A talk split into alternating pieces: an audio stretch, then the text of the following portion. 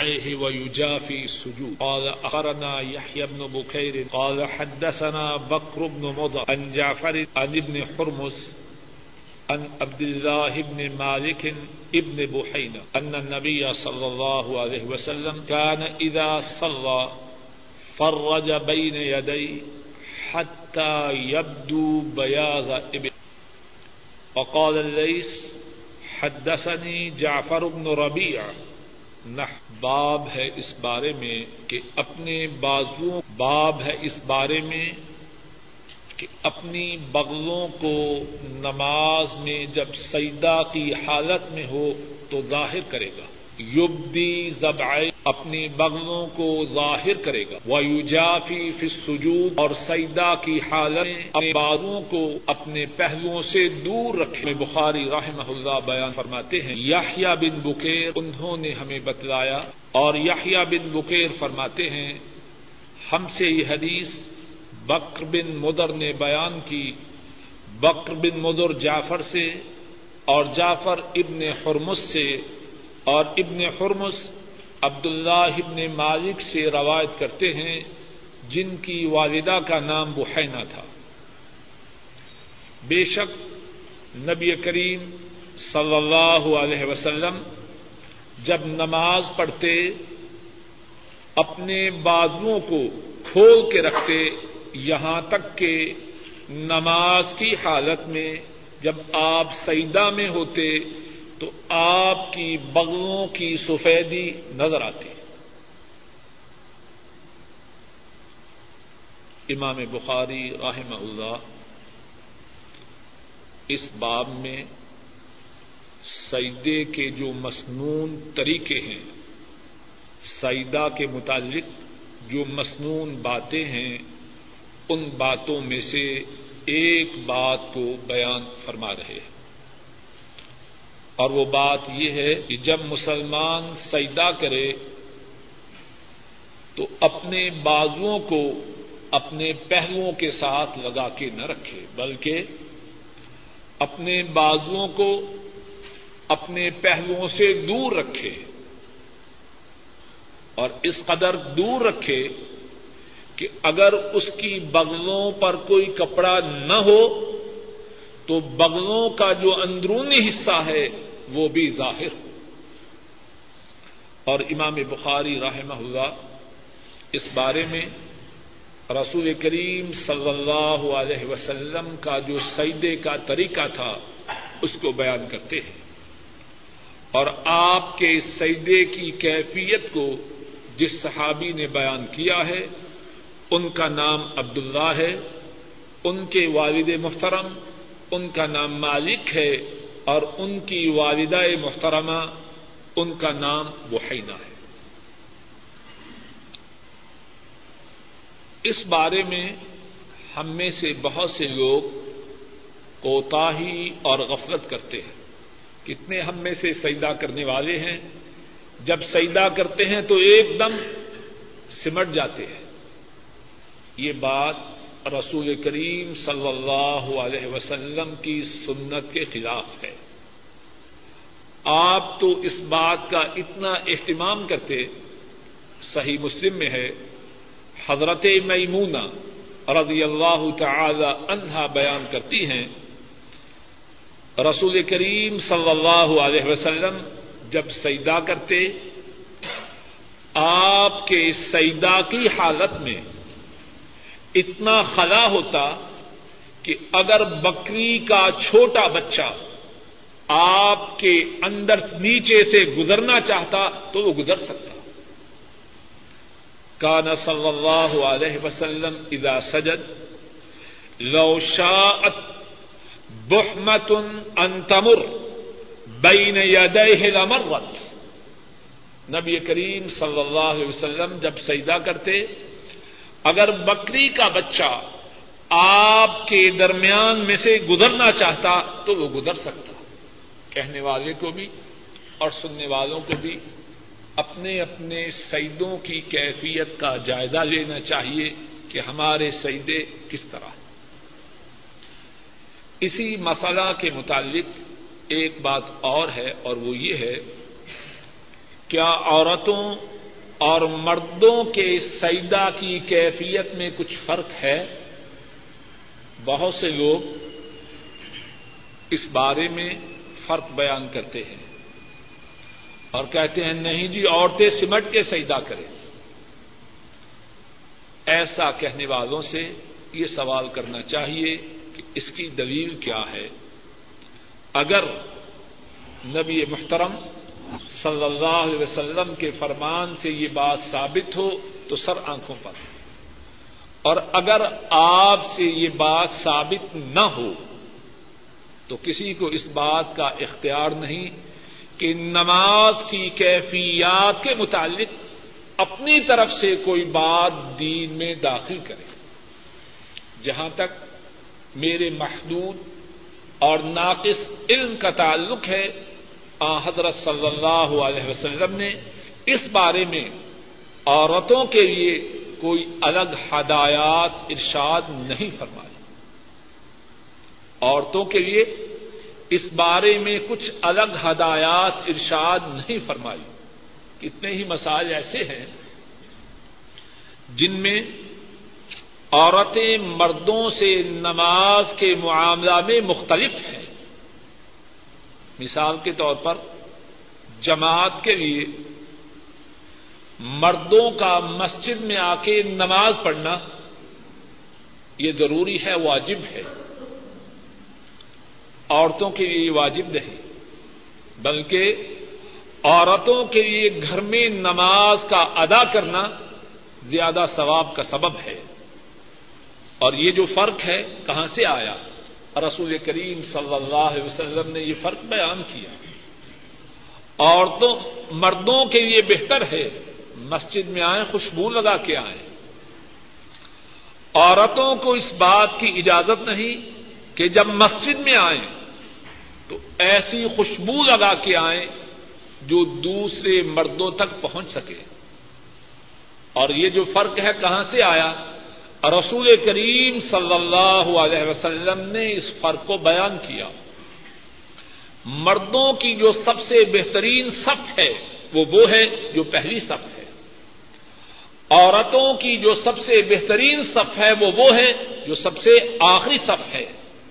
مردوں اور عورتوں کے، مردوں اور عورتوں میں اس بارے میں فرق ہے، کہاں سے آیا؟ رسول کریم صلی اللہ علیہ وسلم نے بیان فرمایا، اگر امام غلطی کرے، مقتدیوں میں مرد بھی ہیں، عورتیں بھی ہیں، مرد جو ہے، امام کی غلطی سے آگاہ ہو، سبحان اللہ کہے۔ عورت اگر وہ امام کی غلطی سے آگاہ ہو، وہ سبحان اللہ نہیں کہہ سکتی۔ اس کے لیے کیا ہے؟ اپنے ہاتھ سے تالی بجائے۔ اور تصویر ہو للرجال و تصویر کو للنساء۔ کیوں؟ رسول کریم صلی اللہ علیہ وسلم نے عورتوں اور مردوں کے اس مسئلہ کے بارے میں جو فرق ہے، اس کو بیان فرمایا ہے۔ تو بات کا خلاصہ یہ ہے، اگر کوئی شخص اس بارے میں یہ کہے کہ سیدا کی کیفیت میں عورتوں اور مردوں کے سیدا میں اختلاف ہے، اسے چاہیے رسول کریم صلی اللہ علیہ وسلم کا فرمان پیش کرے۔ اور اگر اس بارے میں آپ کا کوئی فرمان ثابت ہو تو سر آنکھوں پر۔ اور اگر آپ کا فرمان ثابت نہ ہو تو کسی کے لیے یہ بات روا نہیں کہ اپنی طرف سے نماز کی کیفیات میں کسی بھی بات کو داخل کرے بڑی ڈاکٹر صاحب استقبال القبلہ۔ يستقبل بأطراف رجليه قال أبو حميد رضي الله تعالى عن, عن النبي صلى الله عليه وسلم۔ قال حدثنا عمرو بن عباس۔ قال حدثنا ابن المهدي. قال حدثنا منصور بن سعد عن ميمون بن سياح عن انس بن مالك رضي الله تعالى عنه. قال قال رسول الله صلى الله عليه وسلم من صلى صلاتنا واستقبل قبلتنا وأكل ذبيحتنا فذلك المسلم الذي له ذمة الله وذمة رسوله. فلا تغفر الله في ذمته. باب ہے قبلہ کی طرف. رخ کرنے کی فضیلت کے بارے میں مسلمان اپنے قدموں کی انگلیوں کا رخ قبلہ کی طرف کرے۔ ابو حمید رضی اللہ تعالی عنہ نے یہ بات اس حدیث میں بیان کی ہے جو کہ انہوں نے نبی رحمت صلی اللہ علیہ وسلم سے روایت کی ہے۔ امام بخاری فرماتے ہیں، ہم سے یہ حدیث امر بن عباس نے بیان کی۔ امر بن عباس فرماتے ہیں، ہم سے یہ حدیث ابن مہدی نے بیان کی۔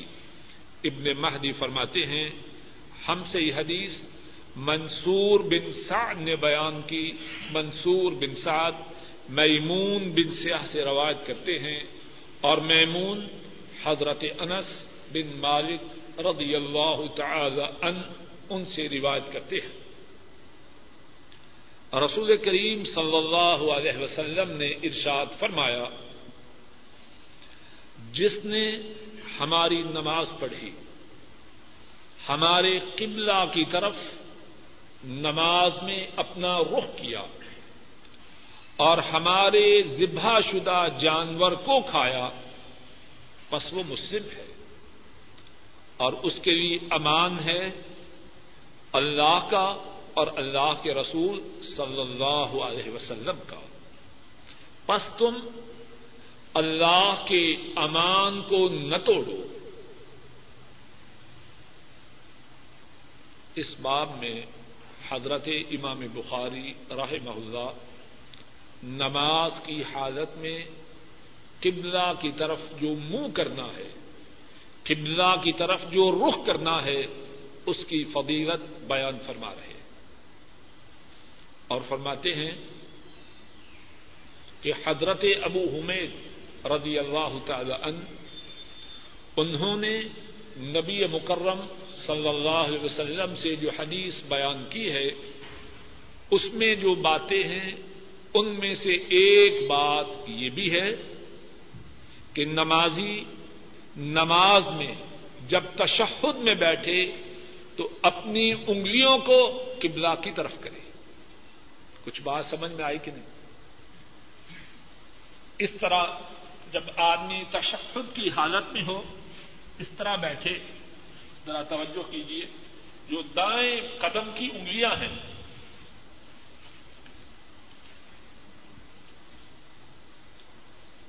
یہ دیکھ، انگلیوں کو کس طرح رکھنے کی کیفیت اپنی امت کے لیے بیان فرمائی کہ یہ جو انگلیوں کا رخ ہے وہ قبلہ کی طرف کچھ بات سمجھ میں آ رہی اس کیفیت کی وضاحت کرنے کی کوشش کرتا ہوں کہ نمازی جب تشہد میں بیٹھے یا دو سیدوں کے درمیان بیٹھے، اس کا جو بایاں بایاں قدم ہے وہ تو اس کے لیے بطور کرسی، بطور سیٹ، بطور نشست استعمال ہوگا۔ جبکہ تشہد آخری نہ ہو، اپنے بائیں قدم کو پھیلائے گا اور اس پہ بیٹھے گا۔ جو دایاں قدم ہے وہ کھڑا ہوگا۔ اب جب دایاں قدم کھڑا ہو، تو دائیں قدم کی جو انگلیاں ہیں ان کا رخ کس طرح ہوگا؟ کیا مشرق کی طرف ہوگا؟ یا سیدھا زمین کی طرف ہوگا؟ یا مغرب کی طرف ہوگا؟ یا دائیں قدم کو بائیں قدم کے ساتھ ملا کے رکھے گا اور دونوں قدموں کو ملا کر اپنے لیے لمبی سیٹ بنائے گا؟ کس طرح کرے؟ سنت طریقہ یہ ہے کہ دائیں قدم کو کھڑا رکھے۔ اور اس کی جو انگلیاں ہیں، ان کو قبلہ کی طرف موڑے، ان کا رخ قبلہ کی طرف کرے۔ اور اگر نماز کی حالت میں دائیں قدم کی انگلیوں کو قبلہ کی طرف موڑنا ہے، تو چہرے کو قبلہ کی طرف کرنے کی اہمیت کتنی زیادہ ہوگی۔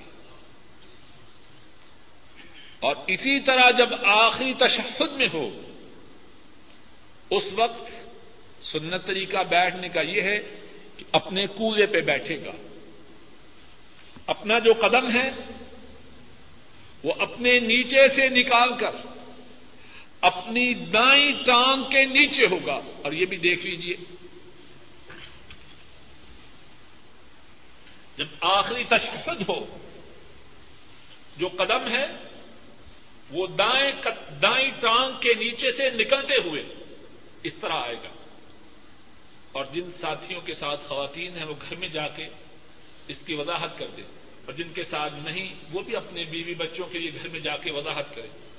آخری تشخص میں جو بایاں قدم ہے، اس پہ نہیں بیٹھنا بائیں قدم کو اپنے کولوں کے نیچے نہیں رکھنا، بلکہ اس کو اپنی دائیں اپنی دائیں ٹانگ کے نیچے رکھنا ہے۔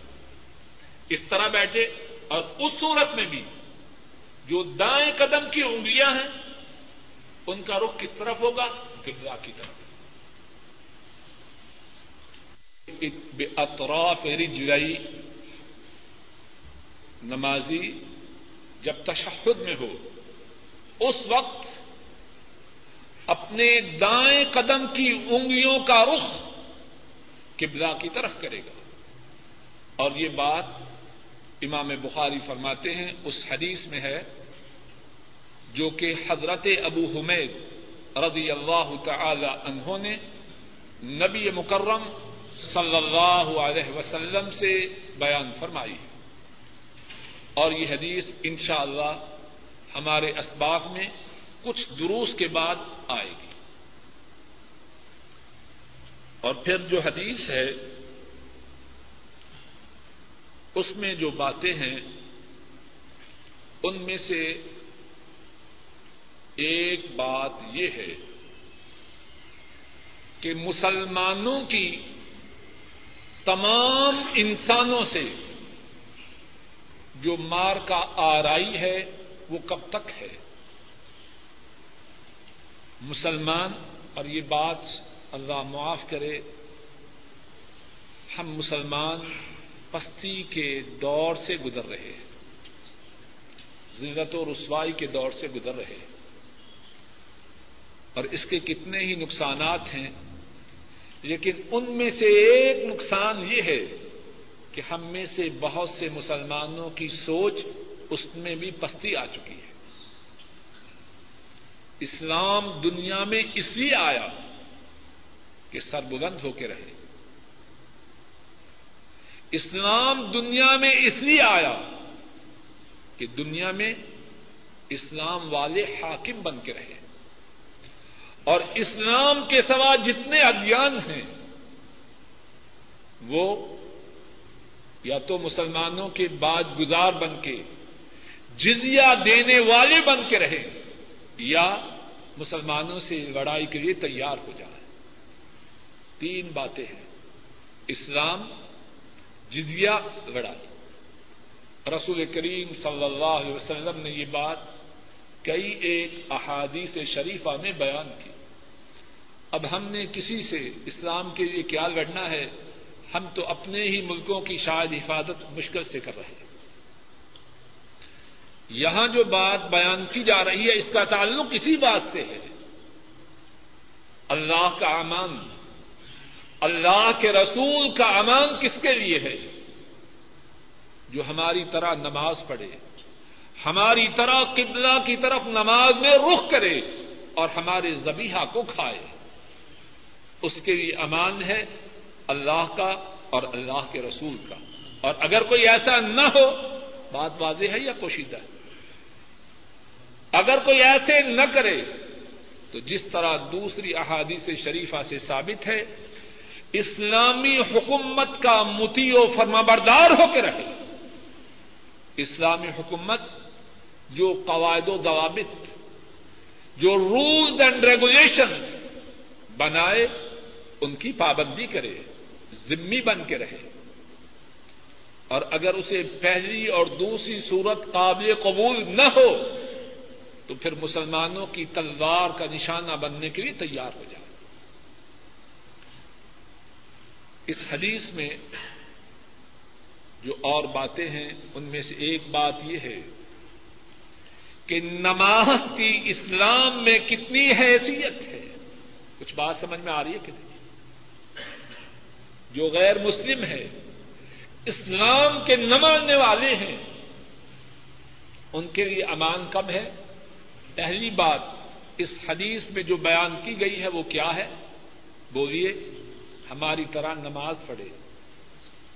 اور اب جو شخص اسلام کے دعوی کے باوجود مرد ہو یا عورت، نماز نہ پڑھے، اس کا اسلام سے کیا تعلق ہوگا؟ باجو صاحب، بات واضح کریں بعض لوگ ہیں جب اس طرح بات کی جائے تو کہتے ہیں، دین میں اتنی سختی نہیں۔ دین نہ ہوا تیرے باپ کی بات ہے، جس طرح چاہے بدل جائے۔ غیر مسلموں کے لیے جو امان ہے، جو اللہ اور اس کے رسول کی طرف سے عہد ہے، وہ کیا ہے؟ اس حدیث میں تین باتوں کا ذکر ہے۔ ہماری طرح نماز پڑھیں کابت اللہ کی طرف جس طرح ہم اپنے رخ کو پھیر کر نماز پڑھتے ہیں، اس طرح نماز پڑھے اور ہمارے زبیحہ کو کھائے۔ اور اگر نیت ہے، اس کے متعلق بہت کچھ بیان فرمایا ہے۔ ایک حدیث سن لیجیے حضرت عبد اللہ ابن عمر بن عاص رضی اللہ تعالی عنہما وہ بیان کرتے ہیں۔ توجہ سے سنیے، یاد رکھیے اور بعد میں دل آئے تو مجھے گالی دیجیے۔ لیکن یاد کر لیجیے یہ حدیث۔ اور رسول کریم صلی اللہ علیہ وسلم نے ذکر الصلاة یوما فقال، من حافظ عليها كانت له نورا وبرهانا ونجاة يوم القيامة ومن لم يحافظ عليها لم تكن له نورا ولا برحانا ولا نجاتا وكان يوم القيامة ما قارون وفرعون وهامان وأبي بن خلف أو كما قال صلى الله عليه وسلم. حضرت عبداللہ ابن عمر رضی اللہ تعالی عنہما وہ بیان کرتے ہیں. نبی مکرم صلی اللہ علیہ وسلم نے ایک دن نماز کا ذکر فرمایا۔ اور آپ نے ارشاد فرمایا، جو شخص نماز کی حفاظت کرے، یہ نماز کل قیامت کے دن اس کے لیے نور کا سبب ہوگی۔ اور قیامت کے دن مجھے اور آپ سب کو نور کی ضرورت ہوگی کہ نہ ہوگی؟ یہ تو علامت ہوگی۔ کہ اللہ والا ہے یا شیطان والا ہے؟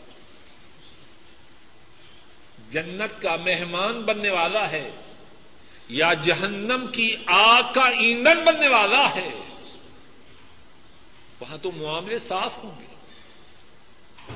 کانت لہو نور یہ نماز کل قیامت کے دن نماز کی حفاظت کرنے والے کے لیے نور ہوگی۔ وہ برہانہ اللہ اکبر۔ اور اس کے لیے برہان ہوگی، اس کے لیے سرٹیفکیٹ ہوگا، اس کے لیے شہادت ہوگی، اس کے لیے سند ہوگی، اس کے لیے ڈپلوما ہوگا۔ کس بات کا؟ کہ یہ اللہ والا ہے۔ اور سن لیجیے یہاں تو جعلی ڈپلومے بنوائے جا سکتے ہیں۔ وہاں جال سازی تو نہ چلے گی۔ نہ واسطہ چلے گا، نہ اپروچ چلے گی، نہ رشوت چلے گی۔ نہ چالاکی کام آئے گی، نہ ہوشیاری کام آئے گی۔ نماز پڑھی ہوگی، نماز کی حفاظت کی ہوگی۔ تو یہ نماز اس کے لیے برہان ہوگی، اس کے لیے سرٹیفکیٹ بنے گی، اس کے لیے شہادت بنے گی، اس کے لیے ڈپلوما بنے گی کہ یہ بندہ اللہ والا ہے۔ وہ نجاتن یوم القیامت اور یہ نماز قیامت کے دن اس کے لیے نجات کا سبب بنے گی۔ کیا کیا بنے گی؟ دوہرائیے اور اپنی انگلیوں پہ گنیے۔ نماز کی حفاظت کرنے والا۔ نمبر ایک، یہ نماز اس کے لیے نور کا سبب بنے گی۔ اس کے لیے اللہ والا ہونے کا سرٹیفکیٹ بنے گی۔ نمبر تین، اس کے لیے جہنم کی آگ سے آزادی کا ذریعہ بنے گی۔ اور اس کے برعکس، ومن لم يحافظ علیہ اور جس نے نماز کی حفاظت نہ کی، لم تک اللہ نورا۔ یہ نماز اس کے لیے نور کا سبب نہ ہوگی۔ اندھیروں میں، ظلمتوں میں تامک ٹھوئیاں مارے۔ گا لم تک اللہ نورن ولا برہانہ اور اس کے ایماندار ہونے کی، اس کے اللہ والا ہونے کی یہ نماز دلیل نہ بنے۔ گی اور جب نماز اس کے اللہ والا نہ ہونے کی دلیل نہ بنے گی تو کہاں سے دلیل آئے گا؟ کوئی کچہری کے باہر جھوٹا گواہ بیٹھا ہوگا، جس کو دس بیس روپے دے کے کہے گا، چلو گواہی دے دو۔ کیا کرے گا؟ اس کے لیے نماز کی حفاظت نہ کرنے کی وجہ سے نہ نور ہوگا، نہ سرٹیفکیٹ ہوگا۔ ولا نہ جاتا اور نہ ہی جہنم کی آگ سے اس کے لیے آزادی کا سبب بنے گی۔ اور کیا ہوگا پھر؟ بولیے، کہاں جائے گا؟ جہنم میں جائے گا اور کہاں جائے گا؟ اور پھر جہنم میں کس کلاس میں جائے گا؟ جہاں عذاب تھوڑا ہوگا یا زیادہ ہوگا؟ اللہ کی اروا رحمتیں ہوں مدینے والے پر۔ صلی اللہ علیہ وسلم، امت کے ذہن میں نماز کی اہمیت کو راسخ کرنے کے لیے انہوں نے کوئی کسر اٹھا نہیں رکھی۔ امت مانے نہ مانے، امت کی اپنی سعادت یا اپنی بدبختی ہے۔ بات کے سمجھانے میں، بات کو دل و دماغ کے اتارنے میں انہوں نے کوئی کسر اٹھا نہیں رکھی۔ جہنم میں تو جائے گا، لیکن جہنم میں کس کلاس میں جائے گا؟ جہاں ہلکا عذاب ہوگا یا تیز؟ فرمایا وکان یوم القیامت ما قارون و فرعون و حامان و ابئی ابن خلف۔ اور قیامت کے دن اس کا ٹھکانا کن کے ساتھ ہوگا؟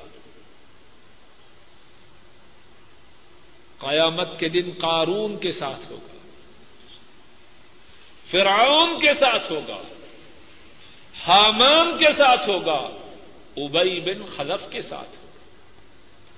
اور یہ جو بدبخت ہیں چاروں، قارون، فرعون حامان ابئی بن خلف، ان کو ہلکے درجے کا عذاب ہوگا یا انتہائی سنگین عذاب۔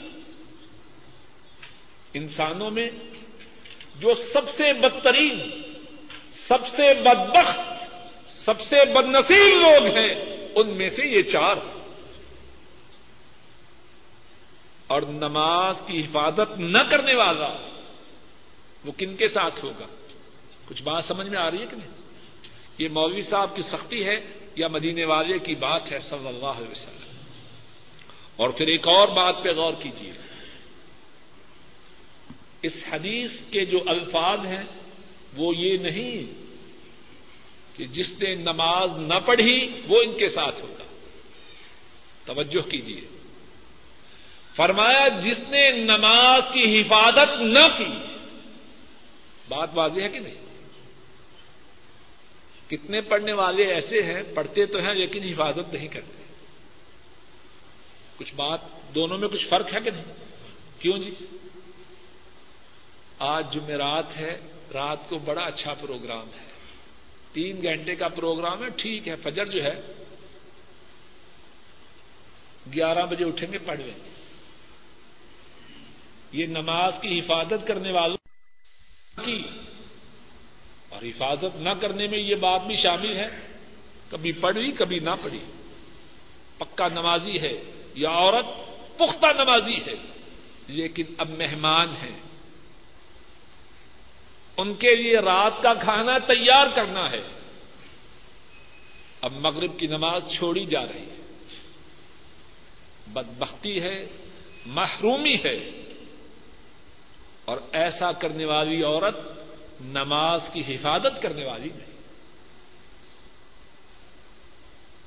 تو اس حدیث میں جو باتیں ہیں، ان میں سے ایک بات یہ ہے کہ اسلام میں نماز کا ادا کرنا اس کی اہمیت کتنی زیادہ ہے؟ ایک اور بات یہ ہے کہ نبی کریم صلی اللہ علیہ وسلم نے فرمایا، من صلی صلاتنا وسطبل قبلتنا. جس نے ہماری نماز پڑھی اور ہمارے قبلہ کی طرف اپنے رخ کو کیا۔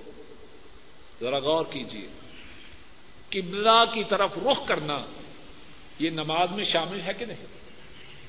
بولیے، نماز میں شامل ہے، لیکن پھر اس کا ذکر کیا جا رہا ہے۔ کیوں؟ ہم کہتے ہیں کہ سارے لوگ آئے اور ڈاکٹر صاحب بھی تشریف لائے۔ کیا مقصد؟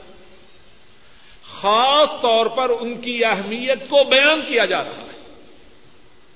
سارے آئے سنا بھی آئے اور وہ بھی ساروں میں شامل ہے۔ کیوں ذکر کیا؟ تنزل الملائکت والروح.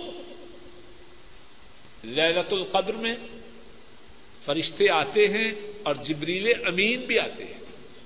کیا مقصد؟ کیا جبریل فرشتوں میں سے نہیں؟ فرشتوں میں سے ہے. لیکن خاص طور پر ان کی اہمیت کو واضح کرنے کے لیے ان کا پھر ذکر کیا. حافظ السلاوات و سلاط الوسطی. نمازوں کی حفاظت کرو اور درمیانی نماز کی حفاظت کرو۔ درمیانی نماز بھی نمازوں میں سے ہے۔ لیکن خاص طور پر اس کا ذکر کیا۔ اور بات زبان پہ آئی ہے تو اللہ کی توفیق سے ساتھیوں کے فائدہ کے لیے کیا ہی دوں۔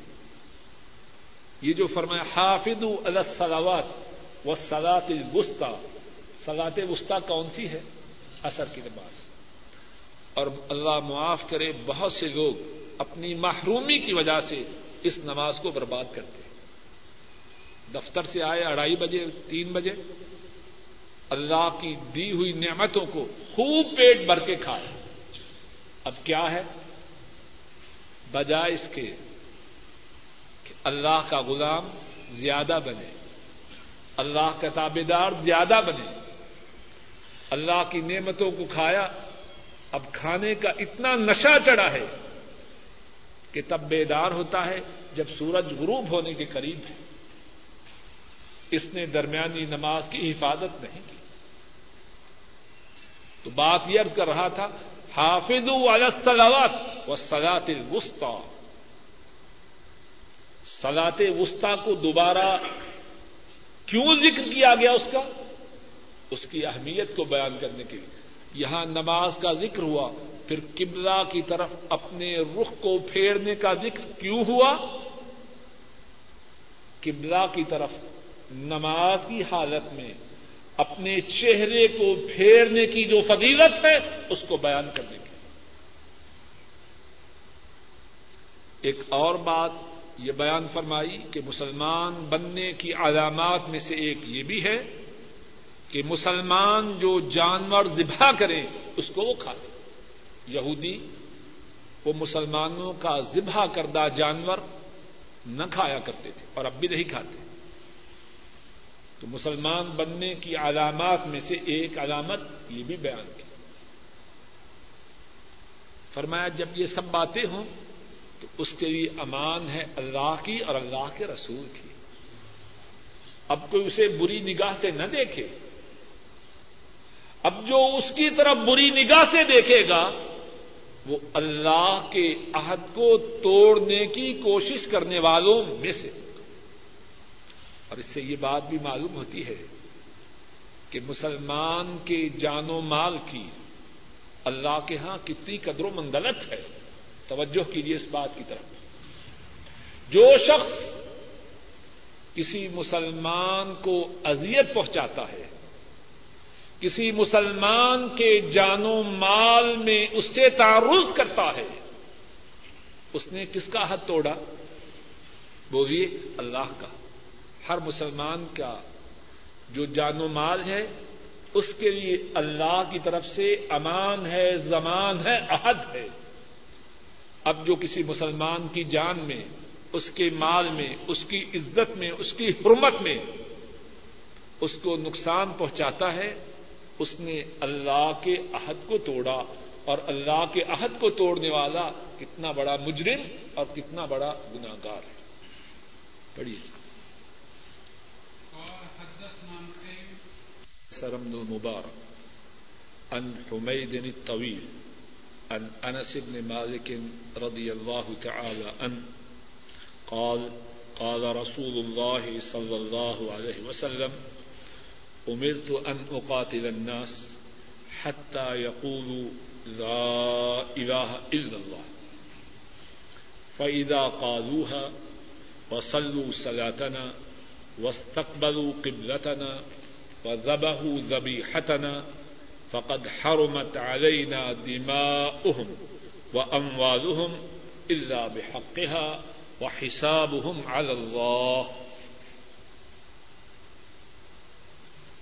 امام بخاری راہ اللہ بیان فرماتے ہیں، ہم سے یہ حدیث نعیم نے بیان کی۔ نعیم فرماتے ہیں، ہم سے یہ حدیث ابن مبارک نے بیان کی۔ ابن مبارک حمید الطویل سے بیان کرتے ہیں اور حمید الطویل انس بن مالک رضی اللہ تعالی عنہ سے رواج کرتے ہیں۔ رسول کریم صلی اللہ علیہ وسلم نے ارشاد فرمایا، مجھے اس بات کا حکم دیا گیا ہے کہ میں لوگوں سے لڑائی کروں۔ یہاں تک کہ وہ یہ کہیں، لا الہ الا اللہ، کہ اللہ کے سوا کوئی عبادت کے لائق نہیں۔ بس جب وہ یہ بات کہیں اور ہماری نمازیں پڑھیں اور ہمارے قبلہ کی طرف رخ کریں اور ہمارے ذبح شدہ جانور کو کھائیں۔ و ذبح زبی حتنا اور وہ اسی طرح جانور کو ذبح کریں جس طرح ہم کرتے ہیں۔ تو ان کے خون اور ان کے مال ہم پر حرام ہیں، مگر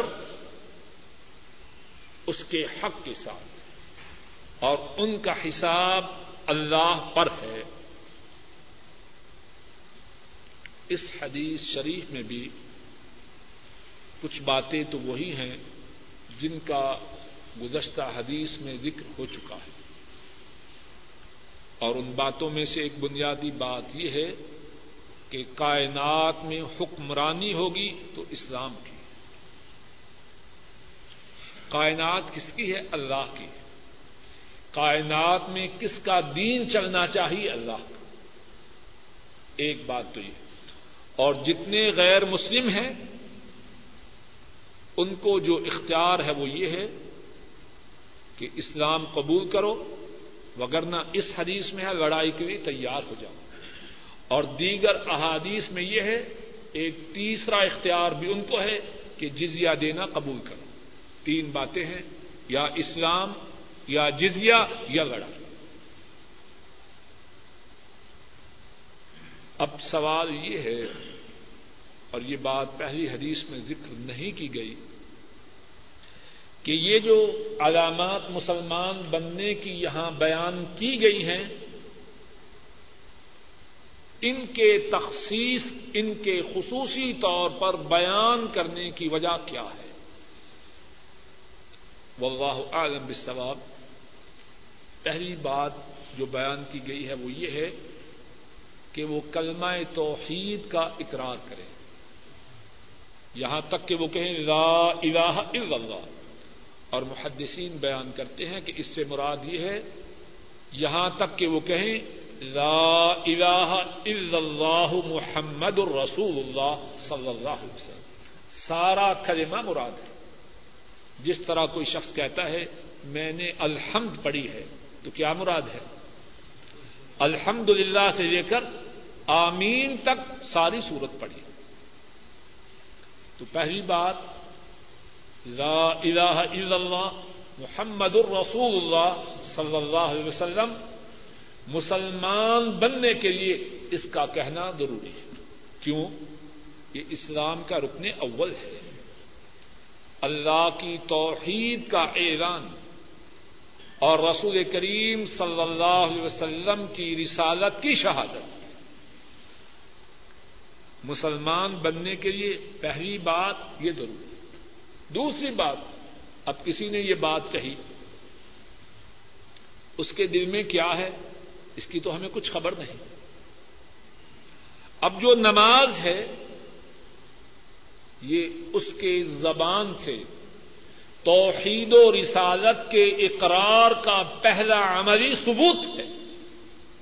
اور اس سے پھر نماز کی جو اہمیت ہے، اس کی طرف توجہ کیجیے اور حدیث پاک میں یہ بھی ہے، رسول کریم صلی اللہ علیہ وسلم، جب کوئی شخص مسلمان ہوتا، تو سب سے پہلے اسے کلمہ کے بعد جو بات سکھلاتے، وہ نماز ہوتی۔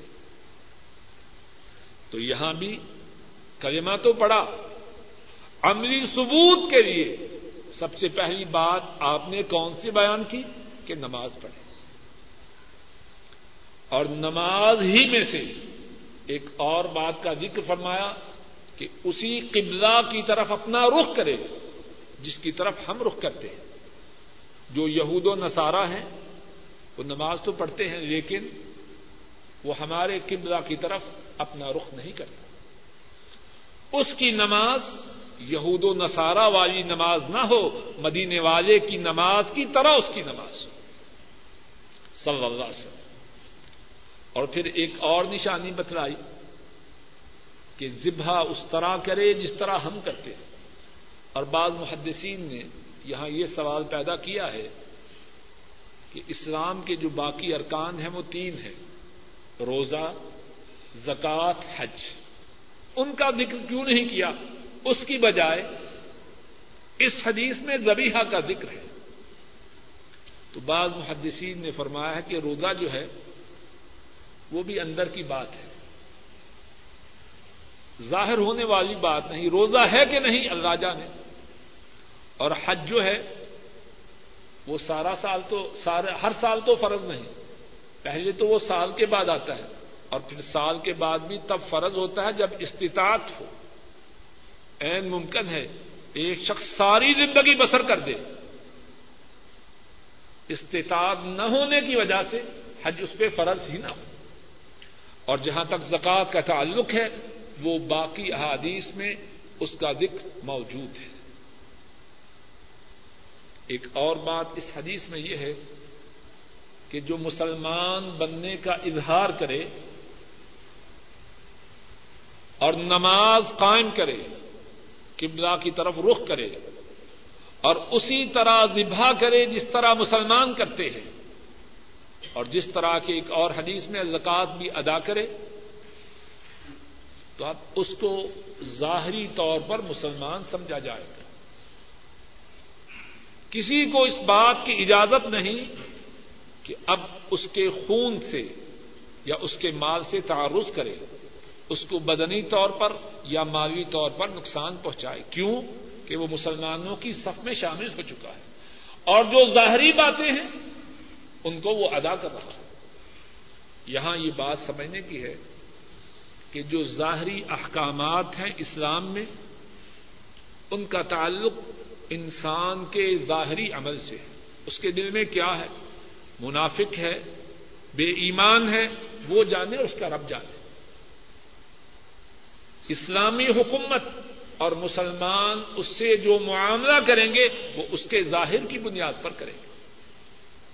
اور ایک اور بات اس حدیث میں یہ فرمائی وہ حساب اللہ اگر کوئی دھوکہ بازی سے مکرو فریب سے کلمہ تو پڑھتا ہے نماز بھی پڑھتا ہے، قبلہ کی طرف اپنے رخ کو بھی کرتا ہے، مسلمانوں کی طرح ذبح بھی کرتا ہے، لیکن اس کے دل میں دغا بازی ہے، مکاری ہے، فریب ہے، تو اس بات کو نہ بھولے کہ سارے معاملات کو جاننے والے اللہ ہیں۔ اور جو فائنل ایگزام ہے، وہ دنیا میں نہیں، آخرت میں ہے۔ اور وہ امتحان لینے والے اللہ ہیں۔ اور اللہ اس کے دل کی گہرائیوں میں جو کچھ چھپا ہے، اس سے آگاہ ہے۔ ایک اور بات اس حدیث میں یہ ہے، اگر کوئی شخص ان سب باتوں کا اقرار کرتا ہے اور جو باتیں عمل کی ہیں، ان کے مطابق عمل کرتا ہے، لیکن اگر اس نے کوئی ایسا کام کیا جن کی سزا اسلام میں قتل ہے یا اس کو جسمانی سزا کا دیا جانا ہے یا اس کو مالی سزا کا دیا جانا ہے، تو وہ جسمانی اور مالی سزا پائے گا۔ مثال کے طور پر خدا محفوظ رکھے۔ اگر کوئی شخص کلمہ پڑھتا ہے، نماز پڑھتا ہے، قبلہ کی طرف رخ کرتا ہے، مسلمانوں کی طرح ذبح کرتا ہے، شادی شدہ ہے، مگر وہ بدکاری کرتا ہے۔ اب اس کی جان و مال محفوظ رہے گی یا اس کو سنسار کیا جائے گا؟ اب اس نے زندہ رہنے کا اللہ کی طرف سے اسے جو حق تھا، اس حق کو اس نے خود ختم کیا ہے۔ غیر شادی شدہ ہے، بدکاری کرتا ہے۔ بحیثیت مسلمان، اس کا بدن اس قابل تھا کہ اسے نقصان نہ پہنچایا جائے۔ لیکن جب اس نے بدکاری کی، تو اس نے اپنے اس حق کو خود ختم کیا۔ اب اس کو سو درے لگائے جائیں گے اور ایک سال کے لیے جگہ وطن کیا جائے۔ کسی کا مال چوری کیا۔ اب اس کی جان اور مال پہلے تو محفوظ تھی، لیکن اس نے چوری کر کے اپنے ہاتھ کے لیے جو حرمت تھی، اس کو ختم کر دیا۔ اب اس کو کاٹا جائے۔ پڑھیے جی۔ جگہ ہے۔ اور ٹھیک بات سنی گئی ہے۔ اپنے فضل و کرم سے اس کہنے اور سننے کو قبول فرمائے۔ اور کہنے اور سننے میں جو غلطی، جو کوتاہی ہوئی ہے، اللہ اس کو معاف فرما اے اللہ، ہمارے بوڑھے ماں باپ پہ رحم فرما۔ اے اللہ، ہمارے بوڑھے ماں باپ کی نیک وہ مسلسل رکھنے چاہیے یا ان کے درمیان وقفہ بھی ہو سکتا ہے۔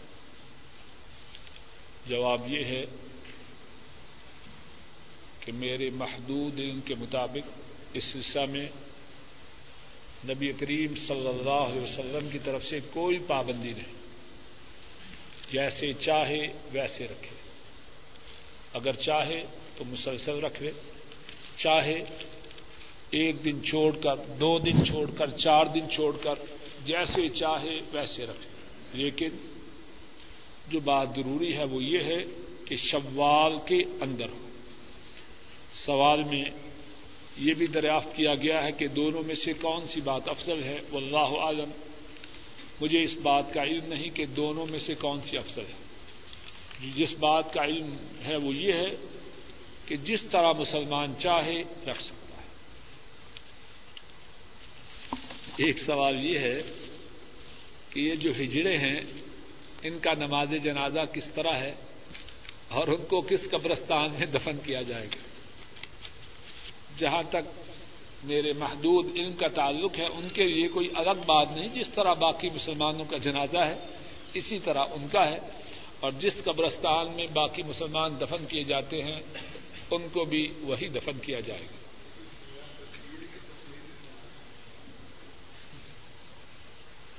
دونوں میں فرق ہوتا ہے، ہجر ہجروں میں فرق ہوتا ہے۔ اہل اختصاص جانتے ہیں۔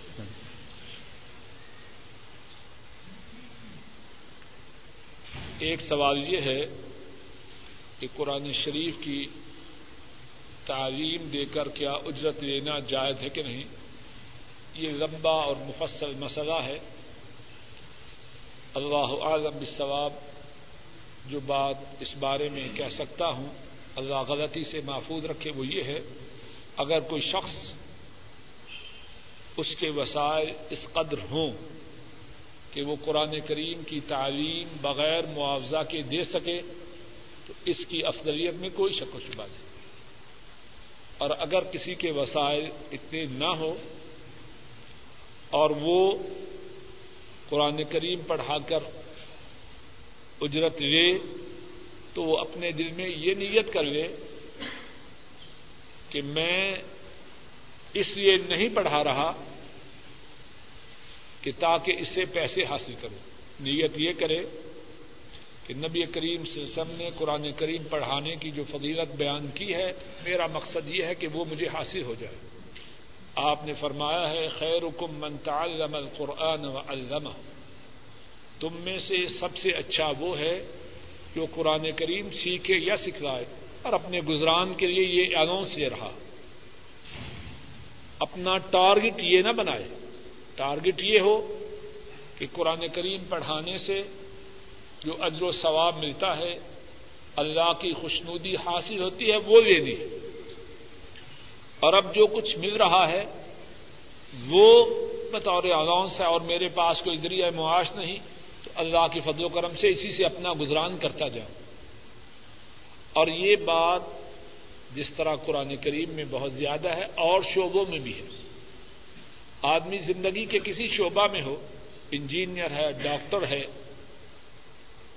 یا امت کے لیے کسی کام میں مشغول ہے، اسے چاہیے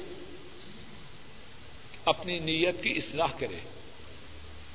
میں امت کی خدمت کر رہا ہوں۔ اصل مقصد یہ ہے معاوضہ مل رہا ہے، ٹھیک ہے۔ لیکن اس کا اصل ٹارگٹ یہ ہو کہ میں نے امت اسلامیہ کی خدمت کرنی ہے اور اگر کسی کا یہ ٹارگٹ بن جائے، تو اس کے طرز عمل میں انقلابی تبدیلیاں آتی ہیں۔ پھر وہ اپنے کام میں انتہائی زیادہ مخلص، انتہائی زیادہ توجہ اور محنت کرنے والا بن جاتا ہے۔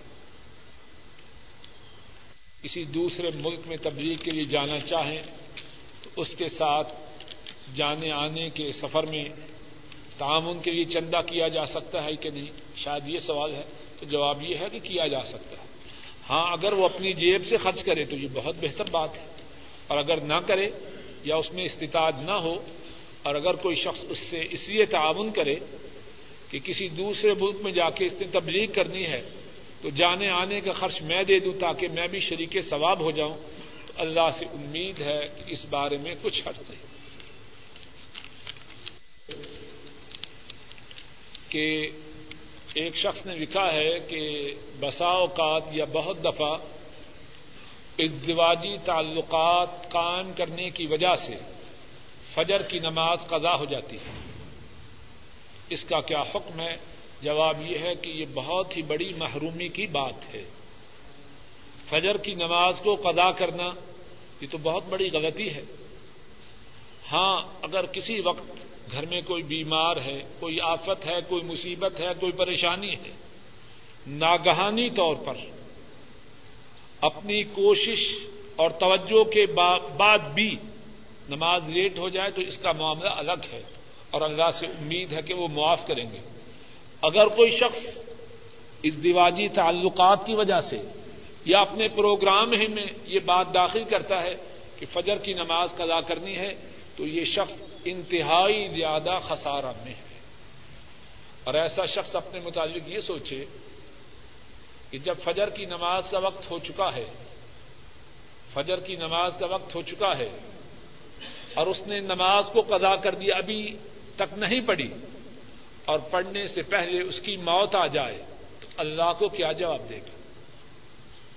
موت آ سکتی ہے کہ نہیں؟ موت کے لیے کوئی وقت ہے؟ غبارے سے ہوا نکالنا ہو، تو اس کے لیے کوئی لمبی چوڑی کاروائی کرنا پڑتی ہے۔ دھاگا کھولو ساری ہوا نکل جائے۔ گی اور دھاگا بھی نہ کھولو سوئی لے کر اس میں چبھو دو، ہوا نکل جائے گی۔ ایسے ہے کہ نہیں؟ اور اللہ کے لیے انسان سے روح کو قبض کرنا اس سے بہت زیادہ آسان ہے۔ اب میں بول رہا ہوں، میری زبان پہ کوئی لفظ آتا ہے، اللہ اس بات پر قادر ہے کہ اس لفظ کے مکمل کرنے سے پہلے میری روح کو قبض کر لے۔ اور کیا ایسا ہوتا نہیں؟ کتنے لوگ ہیں، بول رہا تھا، بات مکمل نہیں کر پایا، کہتے ہیں جی موت آ گئی۔ سیدے میں مر گیا، لیٹرین میں مر گیا۔ آئے دن اس قسم کے واقعات سنتے رہے۔ یہ شخص جو فجر کی نماز کو قدا کر رہا ہے، غور کرے، اگر اس کی موت نماز کی ادائیگی سے پہلے آ جائے، اللہ کے پاس کون سا منہ لے کے جائے گا؟ اور یہ نمازی ہونے کی حالت میں مر رہا ہے یا بے نماز ہونے کی حالت. خطرناک معاملہ. نماز کو ویٹ نہ کرے. اور سوال میں یہ بھی ہے کہ کیا اس دیواجی تعلقات کے لیے کوئی خاص وقت ہے؟ جواب یہ ہے اس کے لیے کوئی خاص وقت نہیں. نمازوں کو ضائع نہ کرے. اور باقی اس کے لیے وقت کی کوئی پابندی نہیں. کہ سورہ النور، اس کی جو آیت نمبر تین ہے، کیا اس کا حکم منسوخ ہے؟ جواب یہ ہے کہ اس کا حکم منسوخ نہیں بلکہ وہ باقی ہے۔ اور اس آیت کریمہ میں حکم یہ ہے کہ بدکار عورت سے وہی نکاح کرتا ہے جو خود بدکار ہے۔ یا جو اس آیت کا معنی یہ ہے کہ جو بدکار ہے وہ بدکار عورت سے نکاح کرتا ہے یا شرک کرنے والی عورت سے۔ اور جو بدکار عورت ہے، اس سے نکاح کا چاہنے والا وہی ہے جو بدکار ہے یا مشرق ہے۔ اور بدکار عورتوں یا مردوں سے نکاح کرنا، یہ مسلمانوں پر حرام ہے، اب بھی یہی حکم ہے۔ بدکار مردوں اور بدکار عورتوں سے نکاح کرنے کی اجازت نہیں۔ اور یہاں جو بات بہت زیادہ سمجھنے والی ہے وہ یہ ہے، پہلی بات جو سمجھنے والی باتیں ہیں ان میں سے یہ ہے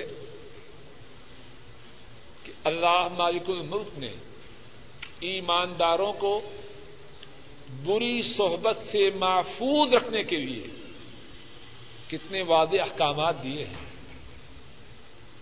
اگر پاک باز مرد بھی بدکار عورت کی صحبت میں رہے گا تو خطرہ ہے کہ وہی اسے بھی بدکاری کی چاٹ پڑ جائے۔ کیسے؟ اگر عورت بدکار ہے، فاحشہ ہے، تو اس کی کیا خواہش ہوگی؟ کہ یہ پاک ماز مرد ہے، اسے بھی کسی نہ کسی طریقہ سے بدکاری پہ آمادہ کرے۔ اس کے لیے ایسی صورتیں پیدا کرے کہ وہ بھی بدکار بن جائے۔ جس طرح ہمارے یہاں پنجابی میں کہتے ہیں، جو خود کانا ہو، وہ چاہتا ہے سارے کانے ہو جائیں۔ اردو والے سمجھتے ہیں کہ نہیں؟ یعنی جس کی ایک آنکھ خراب ہونا، اسے یہ بات برداشت نہیں ہوتی کہ باقی لوگوں کی دونوں آنکھیں سالب رہیں وہ چاہتا ہے ساروں کی آنکھ ایک ایک خراب ہو جائے، بلکہ ایک نہیں، دونوں ہی خراب ہو جائے تاکہ کوئی اس کو ملامت نہ کر سکے۔ تو جو بدکار عورت ہے، کب چاہے گی کہ اس کا خامن پاک باد رہے؟ اور ظاہر ہے کہ جب خامن بدکاری کی راہ پہ آ جائے گا تو اس عورت کے لیے بدکاری کی راہیں کھل جائیں گی۔ اور اگر خامن بدکار ہے، عورت نیک ہے، تو وہ سمجھے گا کہ یہ تو روز کی مصیبت ہے۔ آتے جاتے ٹوک رہی ہے۔ اس نے گھر میں طوفان بپا کیا ہے۔ کیوں نہ اسے بھی اسی گندگی میں ملوث کر دیا جائے۔ بجائے اس کے کہ وہ مجھے ٹوکے، وہ اپنی بدماشی میں مگن رہے اور میں اپنی بدماشی میں مگن رہا۔ تو اللہ مالک الملک نے بدکار لوگوں سے صحبت، بدکار لوگوں سے نکاح کرنے کو حرام کرا دیا۔ دوسری بات اس سے معلوم یہ ہوتی ہے کہ جو بدکاری ہے کتنا بڑا گنا ہے۔ بدکاری کتنا بڑا گنا ہے جو بدکار بن جائے۔ اہل ایمان کو اس سے دور رکھا گیا ہے۔ اس کے جو گندے جراثیم ہیں وہ صاف اور پاک لوگوں پہ نہ آ جائے۔ ہاں اگر وہ توبہ کریں تو وہ بات کی بات ہے۔ جی؟ بھی بدکار نہیں ہوتی پکی بات ہے۔ شاید آپ جس طرف جانا چاہتے ہیں، سن لیجیے انبیاء کی بیوی مشرق ہو سکتی ہے، شرک کرنے والی ہو سکتی ہے، ناپاک نہیں ہو سکتی۔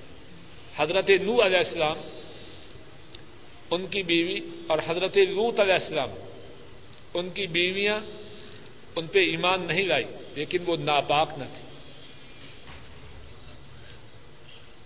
نبی پاک ہے، اس کی بیوی ناپاک نہیں ہوتی، کیا مقصد ناپاک کا؟ یہاں مطلب ہے بدکار نہیں ہوتی۔ دائیں اور بائیں جھانکنے والی نہیں ہوتی۔ اللہ مالک الملک اپنے فضل و کرم سے ٹھیک بات کہنے سننے اور اس پر عمل کی توفیق ادا کرتے